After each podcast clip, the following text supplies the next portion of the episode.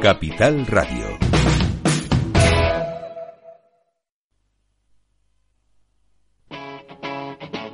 Capital Radio.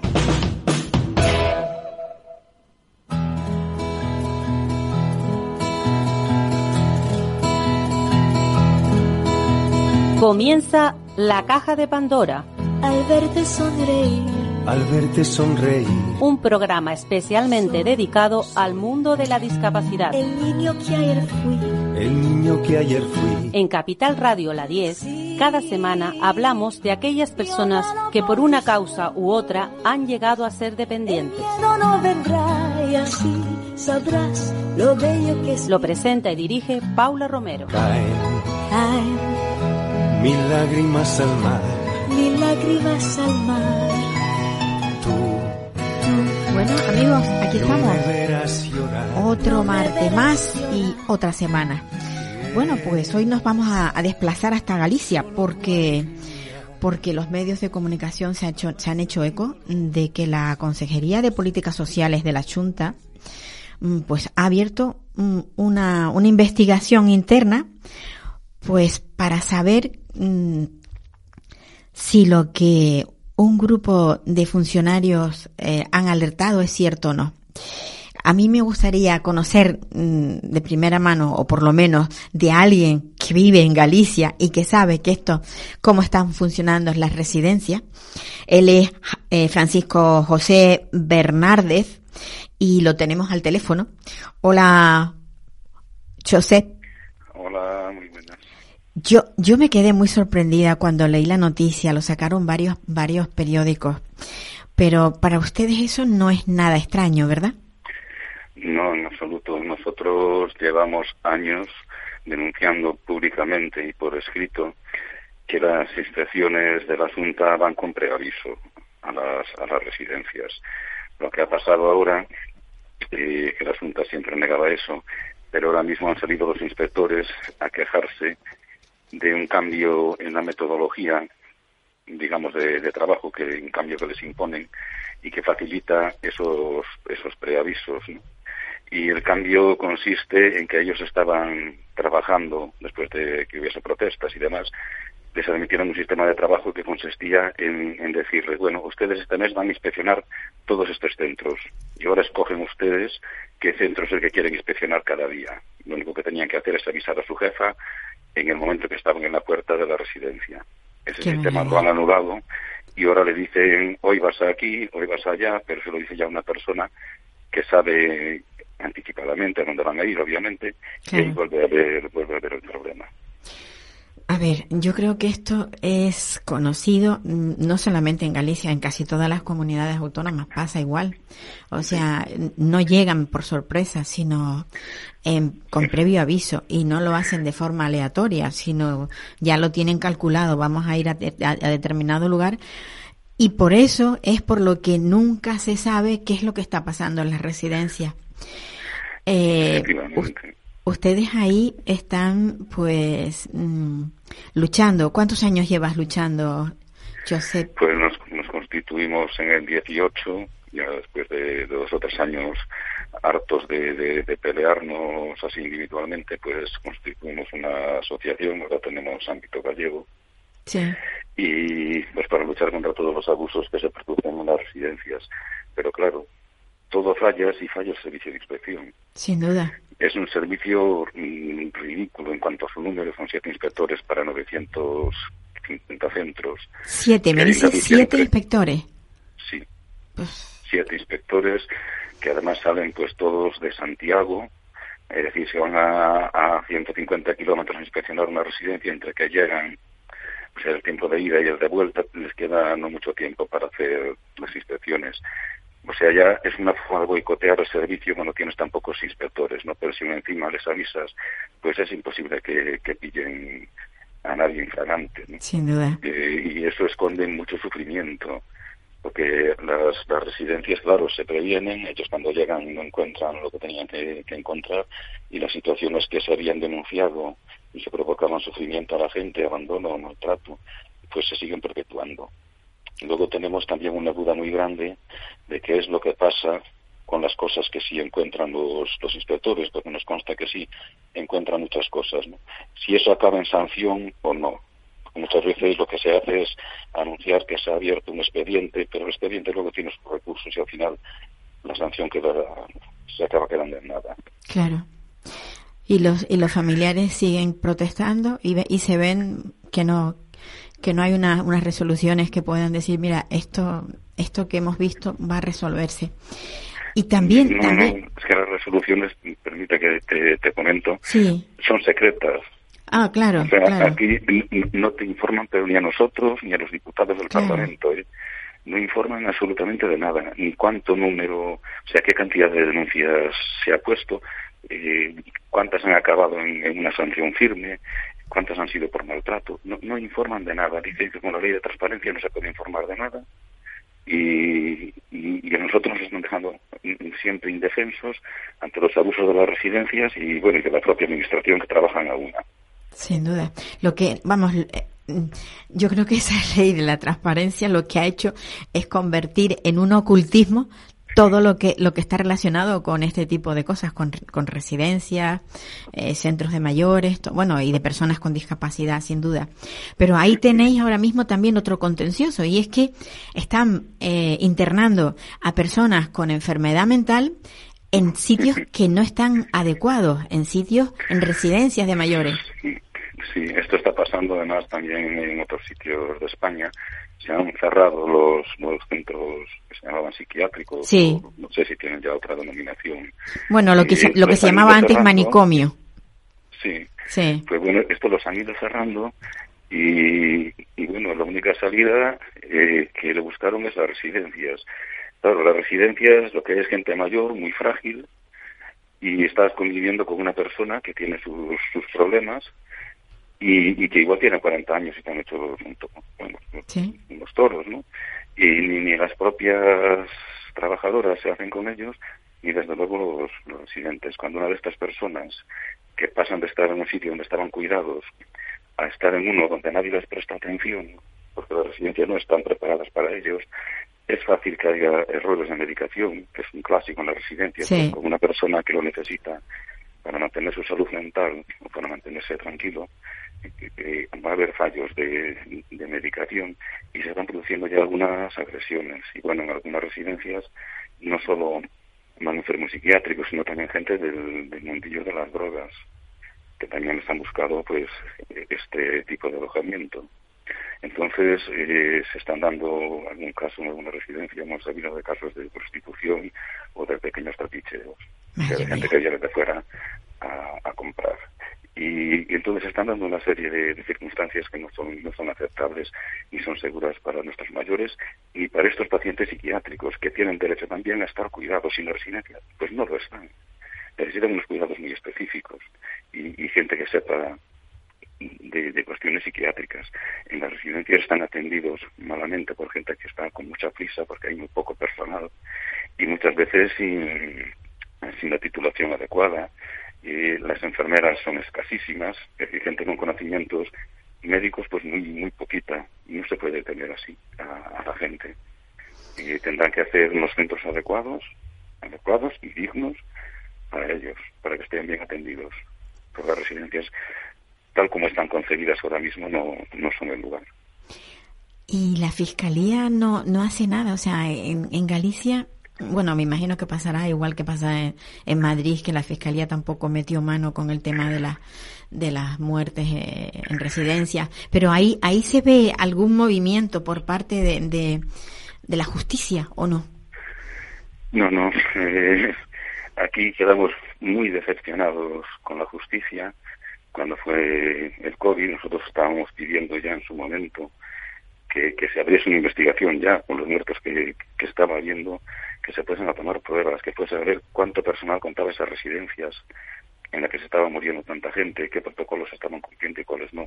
Nada, no hicieron nada. Pero las denuncias que pudimos presentar, hablándonos del abogado y demás, eh, muy bien fundamentadas, con testigos, con teníamos una serie de pruebas fácilmente que se podían realizar fácilmente, pues se han negado a practicar todo tipo de pruebas, a declarar a los testigos y se han cerrado algún caso con un informe de una médico forense que dice, literalmente, existe este protocolo, este, este, esta ley, este decreto, este no sé qué, y este papel de la residencia hecho por ellos que dicen que han cumplido con todo en todo momento. Por lo tanto, como han cumplido con todo, lo han hecho todo bien y las muertes han sido, pues, desgracias casuales. ¿no? Y, y con eso, o sea, se, se cepillan un caso con, con 38 muertes. O sea, fíjate cómo está, cómo está la justicia. Y ya nadie ha explicado por qué en una residencia se entró el COVID y no se propagó, y en otras, en cambio, corrió como la pólvora. Es evidente que en algunas se han hecho las cosas muy mal. Y ha tenido unas consecuencias muy malas. Y, lo triste es que ahora las residencias saben que también es evidente que se van a ir de rositas en la mayoría de los casos. Con lo cual han perdido ya el único miedo que les quedaba, que era el miedo a la justicia. Estamos en muchos aspectos peor que antes del COVID. Es que, ¿sabes lo que pasa? Que mm, constantemente siempre oímos hablar de lo que pasó en Madrid, de lo que pasó en Madrid, y nos olvidamos que no solamente fue en Madrid, eso que has dicho tú, 38 muertos, es que es un número respetable. Ni uno ni dos, pero es que 38 son muchos. 40 y pico. Aquí ha habido residencias que han coincidido precisamente en las residencias donde se habían constituido asociaciones de familiares, que eran las que peor funcionaban, por eso llegaron a constituirse estas asociaciones, residencias muy denunciadas sobre las que no se actuó, y cuando llegó el COVID, pues, pues pasó lo que tenía que pasar en ellas. O sea, es que no quedaba, era blanco y en botella. Estamos, estamos, eh, bueno, rodeados de impunidad total. Y este negocio que se ha montado en torno a las personas dependientes debe ser muy fructífero porque nadie lo abandona, si te fijas. ¿Mm? Sí, sí, sí. A ver, si es que, claro que es fructífero y además viven del, del dinero público controles poquitos. A nivel laboral, mientras, fíjate, este año en Galicia les han subido a las trabajadoras un 1%, a los residentes un 10%. Eh, porque el IPC, bueno, un 10% en caso de las residencias de Domusbi, que suben el IPC más un 3% adicional, pero las trabajadoras solo suben el 1%. O sea, es un negocio. Recortan en, comida y en personal. Sí, ahí es donde recortan, sin duda. Y no puede ser porque estamos, es el problema que tiene tener pues el 80% de, de, de las plazas de residencias privatizadas. Es gente que quiere ganar dinero y no se dan cuenta que están trabajando con, con personas, acaban haciendo simples números y, y nada más. Sin duda. Aquí mm, yo creo que ya ha llegado un punto en el que eh, incluso los trabajadores eh, han creado esa empatía suficiente como para unirse a los a los familiares de usuarios y, y luchar por lo mismo, ¿no? Porque las cosas funcionen bien. Pues sí, es que los trabajadores no dejan de ser otras víctimas de, de este modelo de, residencias. Hmm. Están sobrecargados, tienen una cantidad de bajas tremendas por los sobreesfuerzos que hacen, me dicen que en alguna residencia que hay grúa, lo que no hay es tiempo para usarla, entonces tienen que movilizar a la gente, pues, pues eso, sin grúa, sin apoyos, camas que no se elevan, que no son aptas, digamos, para esto, sino que tienes que inclinarte sobre la cama y, y ahí manipular a una persona que tendrá su peso y acaban con muchas lesiones. Se acaba a nivel laboral, se va a acabar convirtiendo, yo creo que, que en una especie de sumidero, donde van a ir las, las personas más desesperadas, sí. porque van, llevan camino de ser los trabajos de, de cuidadora, una especie de trabajo basura, cuando tenía que ser un trabajo cualificado, bien visto a todos los niveles, o sea, socialmente, y, y tenía que ser un trabajo que se le diera la importancia que tiene, porque están cuidando de nuestros mayores, de nosotros dentro de unos años. Eso es, de nosotros dentro de unos años, tú lo has dicho. Es que no, nos olvidamos muchas veces de eso de que el futuro nuestro va a ser ese. Sí, sí, sí. Como no lo, como no, no lo evitemos, lo tenemos, lo tenemos bastante como, mal. Como no la lo gente parece no darse, no darse cuenta eh, que estamos hablando de que nos van a tratar sin respeto a nuestros derechos humanos. Total, ¿Qué está totalmente. pasando ahora? Y a eso vamos. José, gracias por, por seguir ahí al pie del cañón. Eh, Seguiremos hasta cambiar esto, que menos. yo te, claro, yo, yo te preguntaba, te preguntaba ayer si tu padre vivía y me decías que no. Pero mm, aún así sigues, sigues ahí porque aunque no tengas que luchar por él, sigues adelante, porque muchas veces cuando se emprende una lucha siempre es porque hay un, hay un porqué, hay una persona que te necesita, tú tienes que ser su voz.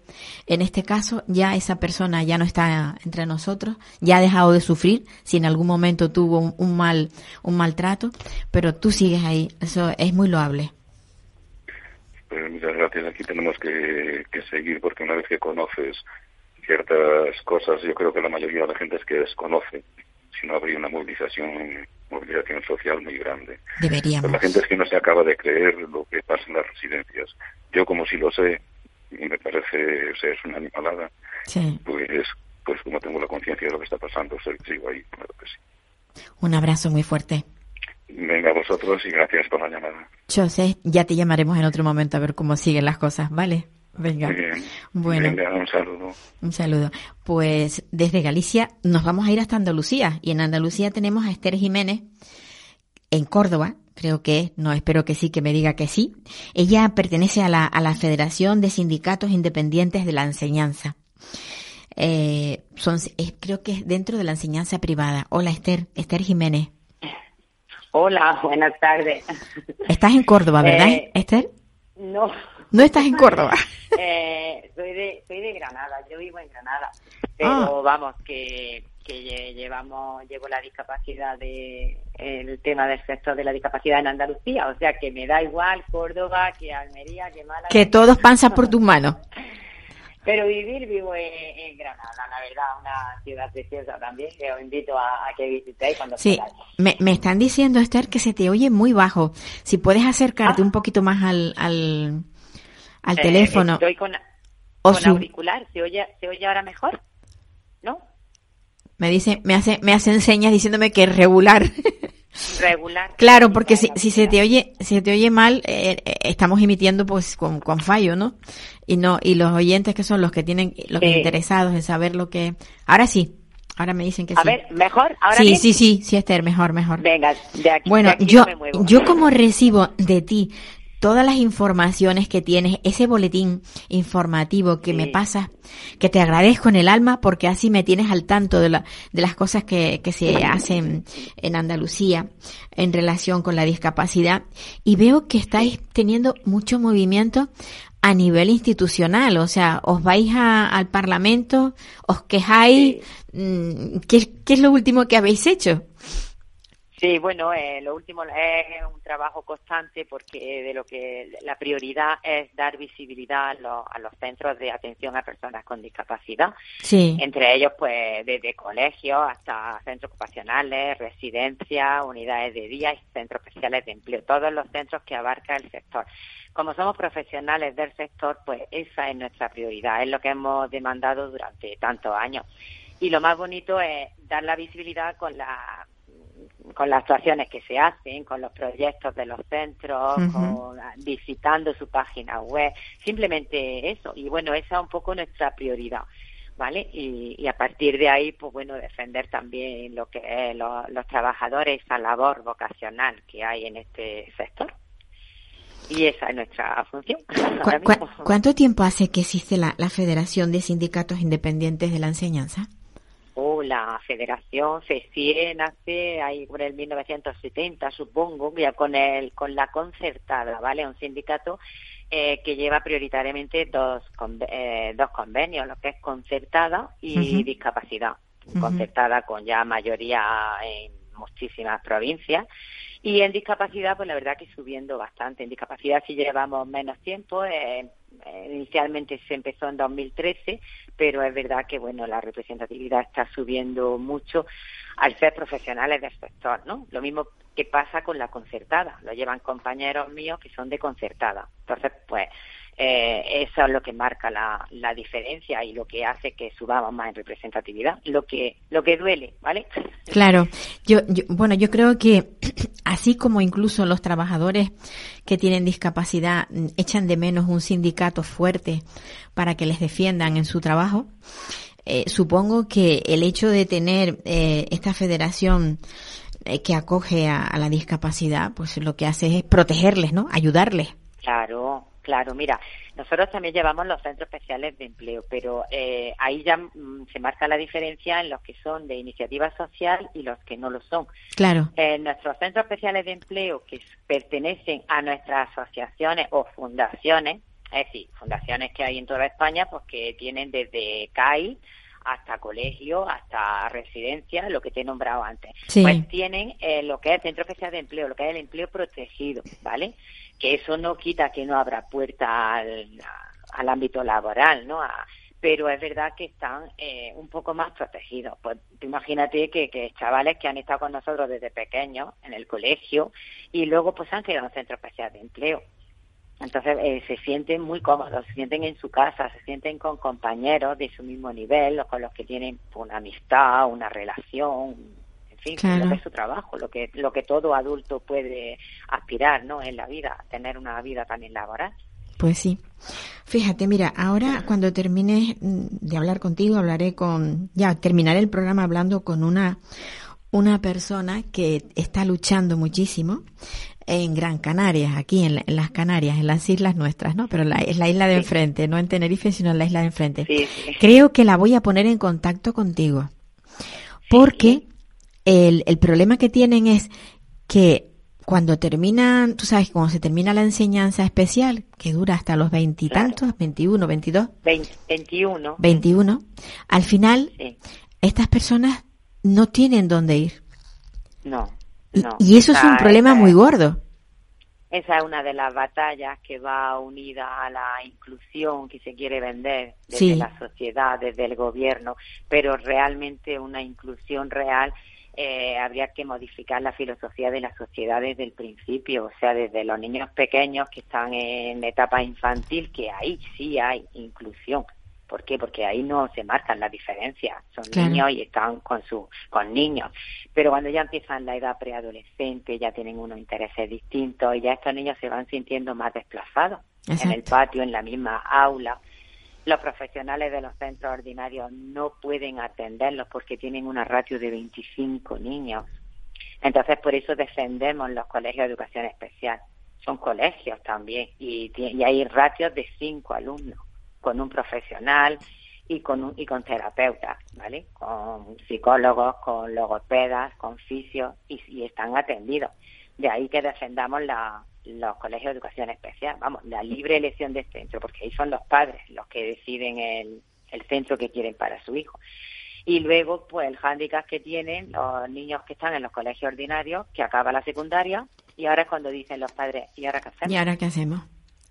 Ahora, ¿qué oferta eh, la sociedad, qué oferta el gobierno, qué oferta el país? Porque mm, si no fuera por los mm, cientos y cientos de asociaciones que hay privadas, que están acogiendo a todas estas que son asociaciones de padres, que son fundaciones y que están acogiendo eh, a estas personas en su edad adulta para todo su ámbito. Que pues eh, tiene una discapacidad eh, mayor, pues asiste a una unidad de día, que puede asistir a un centro ocupacional y, y puede asistir a un centro especial de empleo. y ya está. En residencia, pues ya no hay límite de edad también, pero estamos muy faltos de, de plazas. Estamos siempre batallando con la Junta de Andalucía para que concierte más plazas. Porque esta gente, estas fundaciones y estas asociaciones no paran de construir y de hacer y, además actualizándose a la normativa con lo que eso conlleva. Pero luego a la hora de concertar es una batalla aparte. Eso es lo que tenemos que, que mentalizarnos un poquito y ya que se está ofertando a nivel privado, pues vamos a, amortizar esas plazas, vamos a usarlas y vamos a dar salida. Pues fíjate tú que la plataforma esta que lidera esta, esta señora, que esta madre, se llama Plataforma ¿Y ahora qué hacemos? Justamente, tú ah, dijiste, ¿y ahora qué hacemos? Pues, muy, muy bien. Justamente, pues, voy a, ya te digo, voy a pasarle tu teléfono para, para que ella eh, se ponga, bueno, por lo menos para que tengan una idea de lo que vosotros hacéis, porque claro, aquí estamos en Canarias y ya sabemos que todo está transferido, pero bueno, igual. Sí. Se le abre, se le abre una, una visión distinta de, del panorama. Claro, pero mira, eh, decirte que tenemos compañeros en Canarias y compañeros en Tenerife. O sea que, y tenemos centros. Eh, que también se pueden acercar a ellos, ¿vale? Claro, muy bien, muy bien. Claro, y ponerse en contacto con estos compañeros, vamos, que, que todos estamos trabajando en la misma línea, ¿vale? O sea que encantada de que me pase el contacto y... Pues, pues lo haré, lo haré, porque ya te digo, están trabajando muchísimo y no, y no, no encuentran, no encuentran una respuesta, ¿sabes? Sí, exactamente, así es. Pues Esther, muchísimas gracias. Nada. Gracias por estar ahí todavía y no marcharte. No, no, no, no, no, yo ya no, al revés, cada día más más comprometida porque el sector es verdad que lo necesita y ahí vamos a estar. Yo, una de las cosas que me gustaría conocer es, ¿tú crees que cuando cambia el color del gobierno eh, eh, se nota alguna diferencia o no? No. No. Es que eso me gusta. ninguna diferencia. Me gusta, me gusta muchas veces preguntarlo porque bueno, no se nota ninguna diferencia. Añadir a este comentario que como sindicato, un sindicato independiente, Federación de Sindicatos Independiente, ¿vale? Que esto es lo que también marca la, la diferencia. La diferencia, sí. Claro, pero que, que da igual, que nosotros llamamos a todas las puertas, sean el político que sean, pero al final todo se reduce a la lucha personal y a, y a dar visibilidad. Bueno, pues vamos a ver si, si logramos. me, me, gusta, me ha, me ha, gustado quedarme con esa, con esa sensación de que da lo mismo. Porque aquí lo que hay que hacer es plantar empatía, nada más. En todos los sectores. En todos los sectores. Esther, un abrazo muy fuerte. Muchas gracias a ti por tu labor, ¿vale? Venga, cuídate. Bueno, pues nos vamos hasta, dejamos Andalucía y nos trasladamos a Gran Canaria. En Gran Canaria Mm, vamos a hablar en Galdar con, bueno, con una licenciada, eh, ella es dentista, pero eh, mm, se ha dedicado o tiene especial interés en cuidar las bocas de personas que tienen discapacidad. Ella se llama Nadia Silva Mendoza y creo que la tenemos al teléfono. Nadia. Hola, buenos días. Se nota que, que eres canaria. Ese buenos días tan distinto al nuestro, ¿eh? Fíjate tú, dentro, dentro de, de, todas las islas, cómo cada uno de nosotros hablamos de distintas formas. Es curiosísimo, ¿verdad? Es verdad. Sí, sí, pero es bonito, pero es muy bonito. Cada uno tiene su forma distinta de hablar. Pues mira, Nadia, a mí me ha encantado saber que aquí en Canarias tenemos a alguien como tú ah. eh, con ese interés hacia las personas con discapacidad. Cuéntame cómo se te ocurrió decir, bueno, pues me voy a dedicar, voy a aprender a, ver cómo trato yo a este, a este colectivo. Mm, vale, pues realmente mm, me he dado cuenta que lo mío es pasión. Oh, o sea, siempre he sentido empatía con, con estas personas. Y bueno, desde la carrera eh, había una hay una asignatura que es pacientes especiales. Y ya desde ahí ya lo tenía claro, que me quería dedicar a ello y, ¿no? y ya me fui enfocando pues a, bueno, primero coger experiencia y ya luego cuando pude hacerme el máster, porque quería, o sea, era algo que tenía, que llevaba dentro de mí. O sea, hay un máster especial para trabajar con personas con discapacidad dentro de la, de la carrera. No, ya eso es fuera. O sea, una vez terminado, pues hacemos de, manera privada. Sí. Hacemos el máster. Pero enfocado a eso, me refiero. Ah, sí, sí, sí, sí, Ajá. A especiales. Que lo hice en Valencia. A través de la Universidad de Valencia, sí. Y la verdad que, bueno, ya yo tenía experiencia, pero quería, ¿no? El contacto con ellos, que es bastante diferente. Pero sobre todo es tener mucha paciencia, mucho amor, y principalmente gustar. Si no te gusta, no, porque eh, tienes que tener, como te digo, muchísimo amor para trabajar con ellos, ¿no? Dedicación. No me cabe la menor duda. Mm, sí, sí, sí.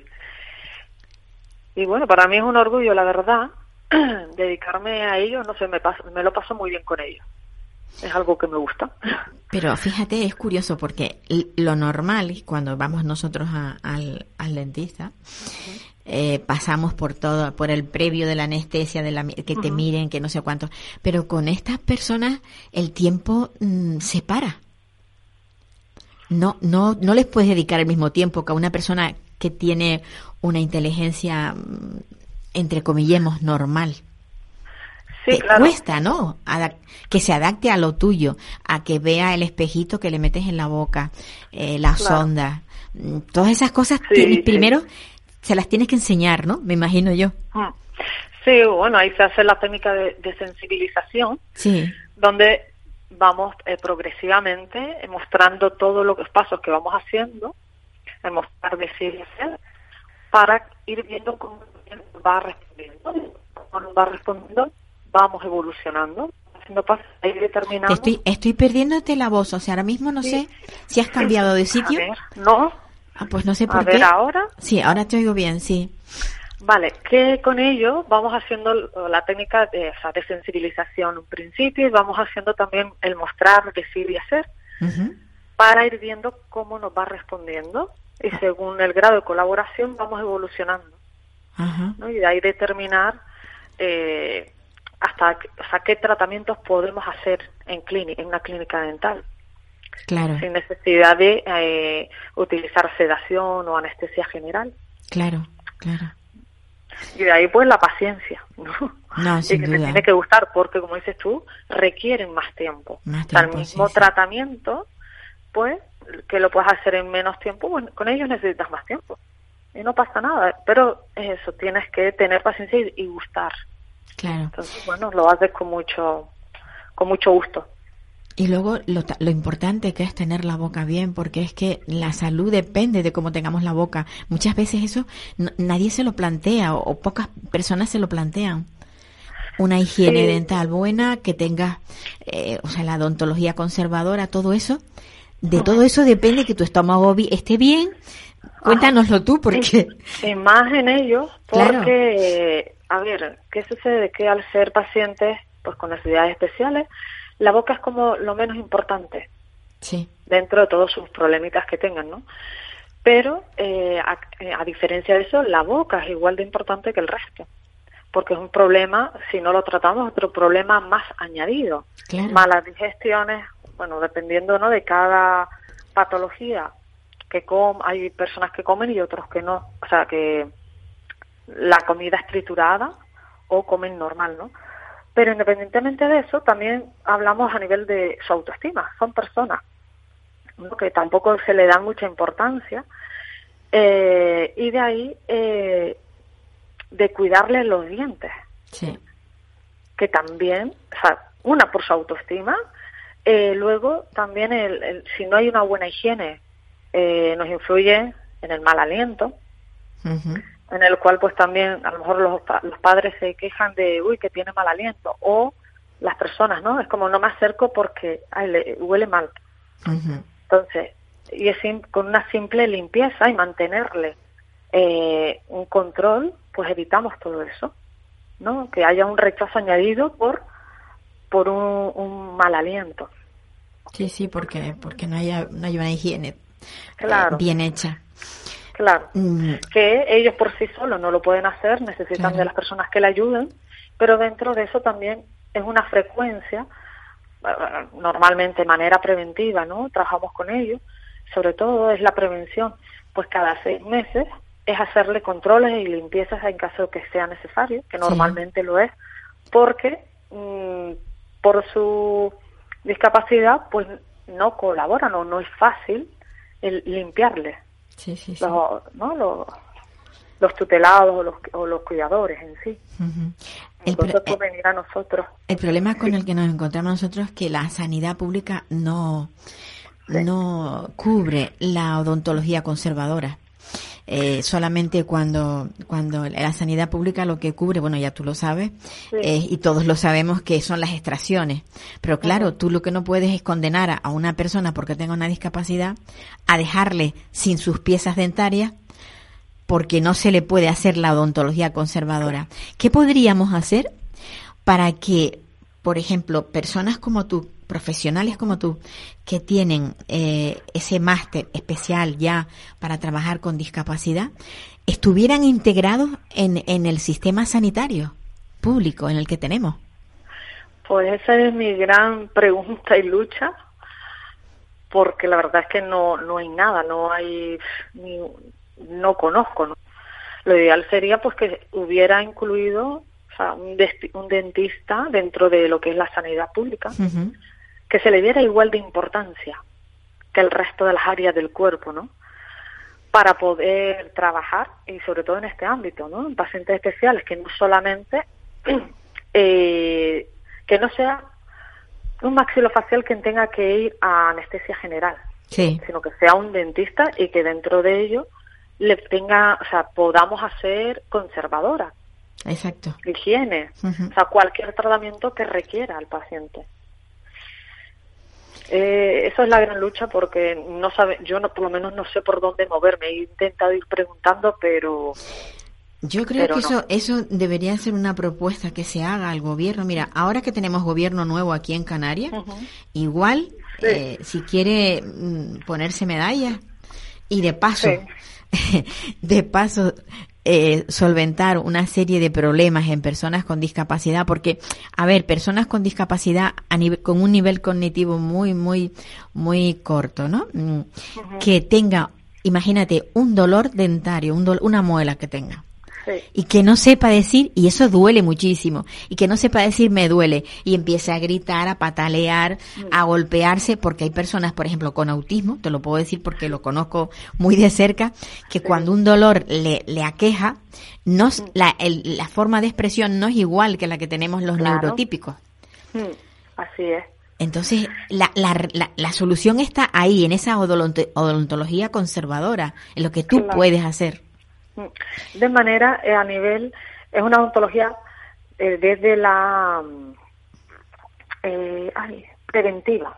Claro, claro. Que no hay que esperar a que tengan un dolor o que haya que quitarle dientes, sino dar ese servicio de, o, de que puedan acudir de manera habitual para llevarle un seguimiento y hacerle aquello que requieran antes de que se les ocasione dolor y que se tenga que quitar la pieza. Claro. Eso sería lo que, que, que, que, se detecte una carie en sus comienzos, por ejemplo. Claro. Que no tenga que llegar a hacerle pues una endodoncia o como se llame, no sé. Sí, sí, sí. A ver, el objetivo al final nuestro es tener, o sea, intentar conservarle los dientes el mayor tiempo posible. Como cualquier otra persona, porque tienen el mismo derecho. Efectivamente. O sea, ya ellos no eligen nacer con el problema que tienen y encima le estamos limitando un bienestar, ¿no? A nivel bucal, en este caso, ¿no? Entonces, como, ¿por qué no? Es que, ¿de qué manera podemos ayudarle? Y ese es el gran problema donde el, gobierno, que eh, a nivel bucal, la odontología es algo que no le dan importancia, no lo incluyen dentro de la sanidad, pero, eh, vamos, súper importantísimo. Pues sí. Yo, yo ahora, cuando termine de hablar contigo, me voy a quedar ahí en Gran Canaria porque voy a hablar con la mamá de una chica que lidera una plataforma. La plataforma se llama ¿Y ahora qué hacemos? Porque son, son personas, sí, son personas con discapacidad que, bueno, que han terminado su, su etapa e, escolar y que bueno que se encuentran ah, con y me y me contaba hablaba yo con esta madre y le digo mira mañana justamente voy a hablar con te nombré no digo con esta doctora de, de Galdar y me contaba el caso de una chica mm, de no sé no sé qué isla era pero de luego pertenece a Gran Canaria o sea que debe ser del grupo vuestro y decía que lo que le habían recomendado era que le quitara los dientes todo porque tenía problemas. Claro, yo, yo, me, yo me quedé asombrada, digo, no, esto hay que moverlo, hay que moverlo, como sea. Hay que moverlo y que se sepa que hay, sobre todo que hay profesionales especializados en, en ello, que no, no van a ir ahí mm, eh, dando palos de ciego, sino que van a saber cómo tratar a este, a este colectivo y que, y que tan necesariamente necesitan ese, ese, pues no, pues eso, ese cuidado, ese cuidado que le va a la salud, le va a la salud en ello. Nadia, yo estoy encantada de que tú estés ahí en Gran Canaria. yo quisiera tener otra aquí. Sí. Otra Nadia aquí, en Tenerife. Por lo menos tener el otro. Sí. sí, pero bueno, ya sabemos que lo que tenemos es lo que hay, ¿no? Y no, no podemos, tenemos que luchar porque las cosas cambien. Desde luego que sí.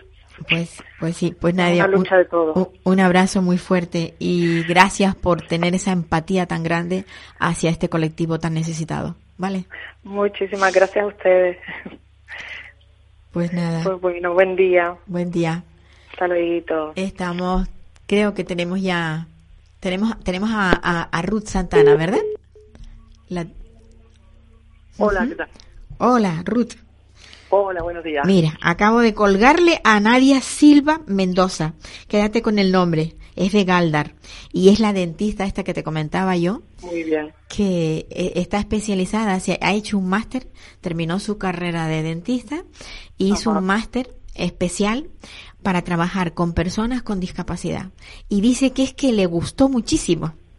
O sea que lo ha hecho por, porque le gusta trabajar con lo este. Sí. y encontró una vocación bonita. Sí, la verdad es que te digo que me, me encanta tropezarme con gente así, porque cuando hay un profesional que mm, su trabajo lo hace con gusto, lo hace mejor que los que no lo hacen. ya tú sabes, ¿no? Sí, sí, sí. La dedicación. Bueno, Ruth, a ver, que llevas luchando ahí durante tantísimo tiempo y que esta plataforma y ahora qué hacemos sigue adelante, pero no, no, no se están obteniendo todos los frutos que se quieren, ¿verdad?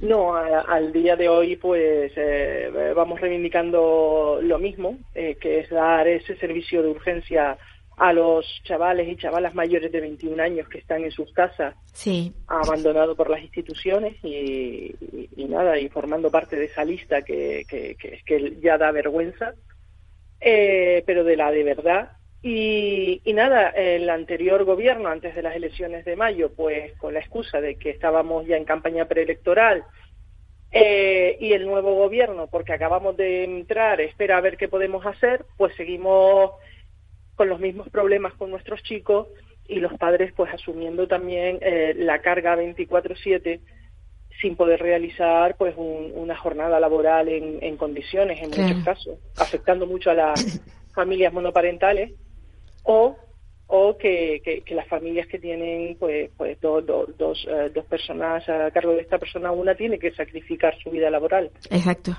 O sea no no es nada o sea no es solamente el abandono de las personas con diversidad funcional. No no realmente aquí hay perjudicado o sea está el perjudicado el, el hogar por completo por completo. La familia. Hoy, que, hoy que es el Día Internacional de la Salud Mental, ¿verdad? Mm. Eh, eh, hay que puntualizar que esto pasa factura a, a los chicos y a las chicas porque se les ha cambiado todo su toda toda su, su rutina toda su, sociabilización que tenían en los centros a los que iban eh, a ver toda su vida hasta el día en el que cumplen los 21 años y empiezan a tener problemas eh, psicológicos que a lo mejor no les hacemos tanto caso como es pues una pequeña depresión o una tristeza extrema porque no entienden por qué no continúan yendo a, a su centro. Pero además, eso va pasando factura a los padres, porque te puedo garantizar que en la plataforma, ahora que nos vamos conociendo todos los padres y nos vamos haciendo esa contraterapia, ¿no? Sin, sin querer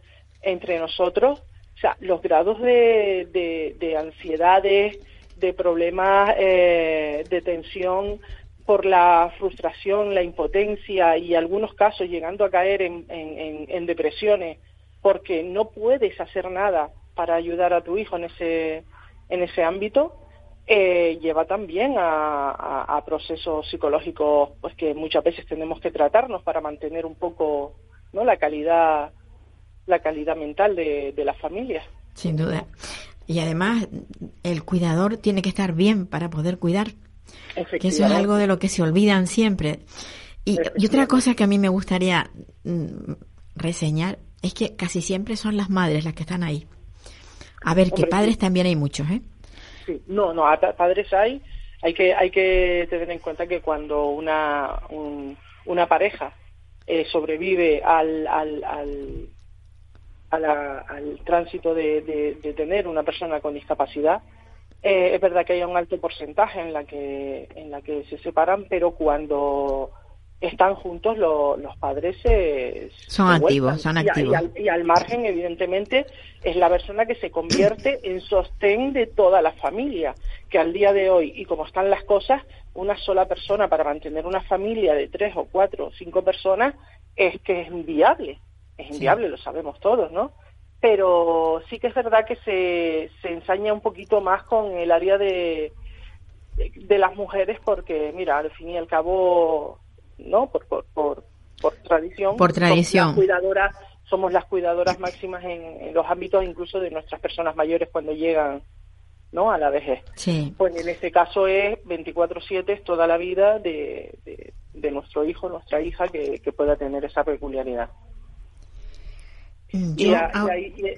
Yo, no, yo, que yo ahora mismo, mm, hace un rato, estuve hablando con, con la persona que lleva el, una federación de un sindicato independiente de enseñanza en Andalucía. Eh, no sé si lo conocerás, porque creo que aquí en Canarias también existe FECIE. No sé si lo, si lo habrás oído nombrar. No, no, no, no. Vale, porque resulta que ellos, yo de todas formas a micrófono cerrado luego te daré, te pasaré su teléfono, porque quiero que contactes con ella ya a ella le he dicho exactamente lo mismo, porque igual eh, mm, os puede dar alguna pista o algo para, para iniciar el, el, bueno, pues que se pueda mm, pues abrir algún, algún eso de trabajo para los chicos que, que tenéis en la asociación vuestra. Claro. No, toda, toda, toda, toda ayuda es poca y, y, por suerte todos los contactos que vamos recibiendo desde el momento en que la asociación, perdón, la plataforma se ha, visto la luz, la verdad que, estamos muy contentos porque se han volcado muchos muchos profesionales, muchas asociaciones y muchas entidades para, para echar una mano en lo que en lo que buenamente se, se pueda. O sea, siempre la siempre la colaboración es, bien recibida. Ruth, ¿cuánto cuánto tiempo lleváis con la, la plataforma? Muy poco. Eh, la plataforma hará en, en hará en febrero, si no me equivoco, en febrero hará un año que nos constituimos. Eh, no, perdón, perdón, perdón. Em,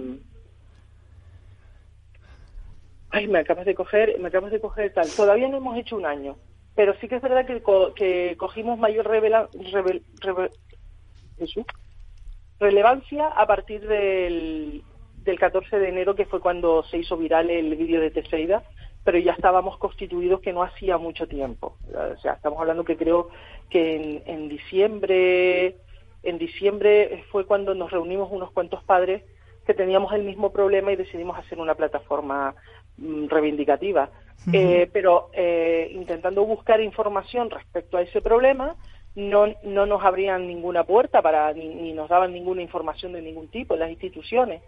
Entonces un día que, que, bueno que a mí me surgió una cuestión en la que me llené de impotencia, pues se lanzó aquel vídeo que se hizo viral y entonces eh, yo arrastré a la plataforma conmigo que menos, ¿no? que intentar también ayudar desde el problema de mi hijo a, a otras personas que pudieran estar en la misma situación.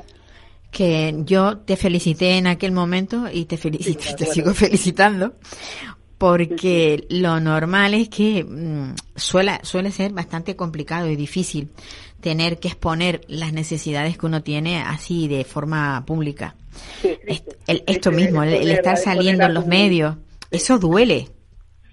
Mucho porque, mucho porque en un principio cuando sales eh, crees tener la esperanza, ¿no? Que eso va a tener una repercusión y se va a poder solucionar y, y, sobre todo porque, o sea, la persona más importante de tu vida es la que lo está pasando, ¿no? Hmm. Y hay una mezcla ahí de, conchales, ¿por qué llegar a estos extremos? Pero bueno, haciendo esto y siendo como hemos intentado hacer eh, desde la plataforma mm, todo lo políticamente correcto posible, pues siempre en un tono conciliador, siempre intentando eh, entender ambas partes y, todo, eh, sí que es verdad que te encuentras con esa sensación agridulce de decir, jolín, vale, está bien, estamos haciéndonos visibles, pero qué lástima que un colectivo tan delicado como este tenga que llegar los padres ¿no? a, esto, a estos extremos, ¿no? cuando se, se, entiende que, que tendrían que estar cubiertos, permitiendo a las familias poder poder eh, trabajar, para poder cotizar, para todas estas cosas, ya no solamente para la atención de las personas con necesidad, ¿no? sino para el sostén de la, de, de, la sociedad, ¿sabes? Que solo trabajar no es ganarte el pan y tener eh, una, situación económica, sino también sentirte que, que tú eh, formas parte de, la cotización para que tu país y, tus servicios vayan, vayan bien, ¿sabes? O sea, nunca creo que el dinero que nos puedan descontar a unos padres con una persona de, con, discapacidad o, diversidad funcional, nunca nos vamos a quejar de pagar unos impuestos, siempre y cuando todos los servicios necesarios estén cubiertos. Sin duda. Entonces, hasta eso ni siquiera podemos hacerlo bien porque no están cubiertas esas necesidades. Claro. Y... Pero, pero vamos tirando. La verdad que la verdad que se hace muy duro, se hace muy duro. Hablo en, en, boca de todos los padres porque yo siempre intento también que cuando los medios que nos tratan extraordinariamente bien eh, nos dan voz, a mí siempre me gusta eh, contar con algún padre de la plataforma para que cuente también su situación, porque para, para que esto se, se, sensibilice más. Y, y, siempre nos queda esa sensación agridulce, ¿no? Porque exponer esto es triste es triste, aunque tenemos la esperanza de que, de que sirva de algo. Para eso hemos convocado esta, esta manifestación simultánea del día 18 en, la puerta del Cabildo de Gran Canaria y en la de usos múltiples para un poquito, pues mira, porque ya no nos quedan ya herramientas, ni formas, ni charlas, ni reuniones, no nos quedan más que hacer. No, no, no, no ha habido una, una solución a nada de lo que hemos ido pidiendo que han sido muy poquitas cosas, ¿no? Esa, ese número de la lista de las personas afectadas por la falta de plazas y, y un recurso, un recurso, un servicio temporal eh, para estos chicos y estas chicas hasta que hasta que se, hasta que los políticos con tranquilidad, con tiempo y con todas las negociaciones que tengan que hacer encuentren las, las plazas provisionales, ¿no? Pero hay que hacer un servicio que ahora mantenga atendida a, esta, a estos chicos y a estas chicas pues han quedado con un futuro lo, incierto. Ruth, lo último que recuerdo yo que me comentaste era que habían ampliado un año más la estancia en los, en los centros donde estaban estudiando.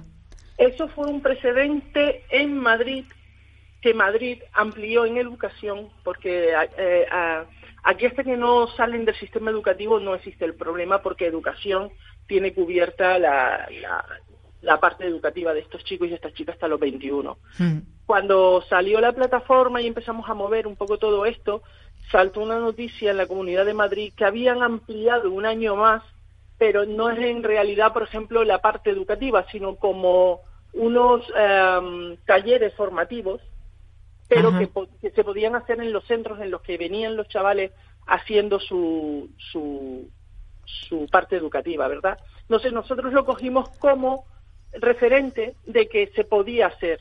Sí que es verdad que eh, en ese momento que estamos pidiendo a educación, pues esa posibilidad o que estudiasen el no soltar a los nuevos chavales de 21 años para que no engrosaran esta lista de la vergüenza, eh, como nos decían, esto, esto ocurre en plena, prácticamente en plena campaña electoral de mayo, y en junio termina el curso, todavía no está compuesto el nuevo gobierno, entonces no se pudo hacer nada. Nos consta que Educación ahora mismo está haciendo un esfuerzo en, en, crear alguna, alguna solución eh, de la cual están por informarnos todavía. Nos consta que están trabajando y que, y que dentro de poco pues podremos saber algo, ¿no? Pero están trabajando. Eh, he, de, trasladar que Poli Díaz, eh, o Poli, Suárez, perdón, el consejero de Educación, siempre me equivoco en su apellido, eh, desde el minuto uno que firmó su cargo, que recuerdo que fue un lunes, el mismo lunes, nos dio cita para esa semana para hablar con nosotros y confirmar ese compromiso político que firmó con la plataforma en la campaña que nos prometió de que si él conseguía eh, llegar a, alguna consejería, que, contáramos con él y así ha sido en todo momento. la verdad pues que no podemos llevar una sorpresa de educación a lo mejor, pero de lo que es Cabildo y Gobierno al día de hoy no hemos visto ni, ni una voluntad de, querer solucionar el problema. Por eso vamos a la, a la concentración. Pues nada, Ruth, tenemos ya me están diciendo desde control que, que el tema ya, que el día por hoy se nos acaba.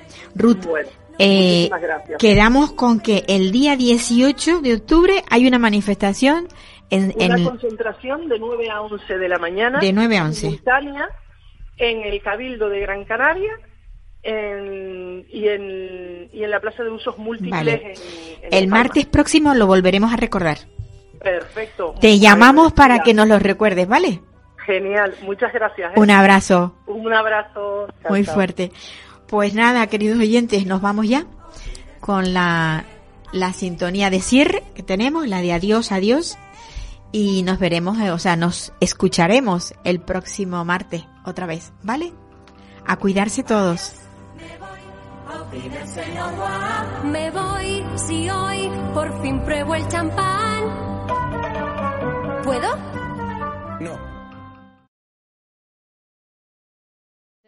Es, según sus palabras, una compra de votos a cambio de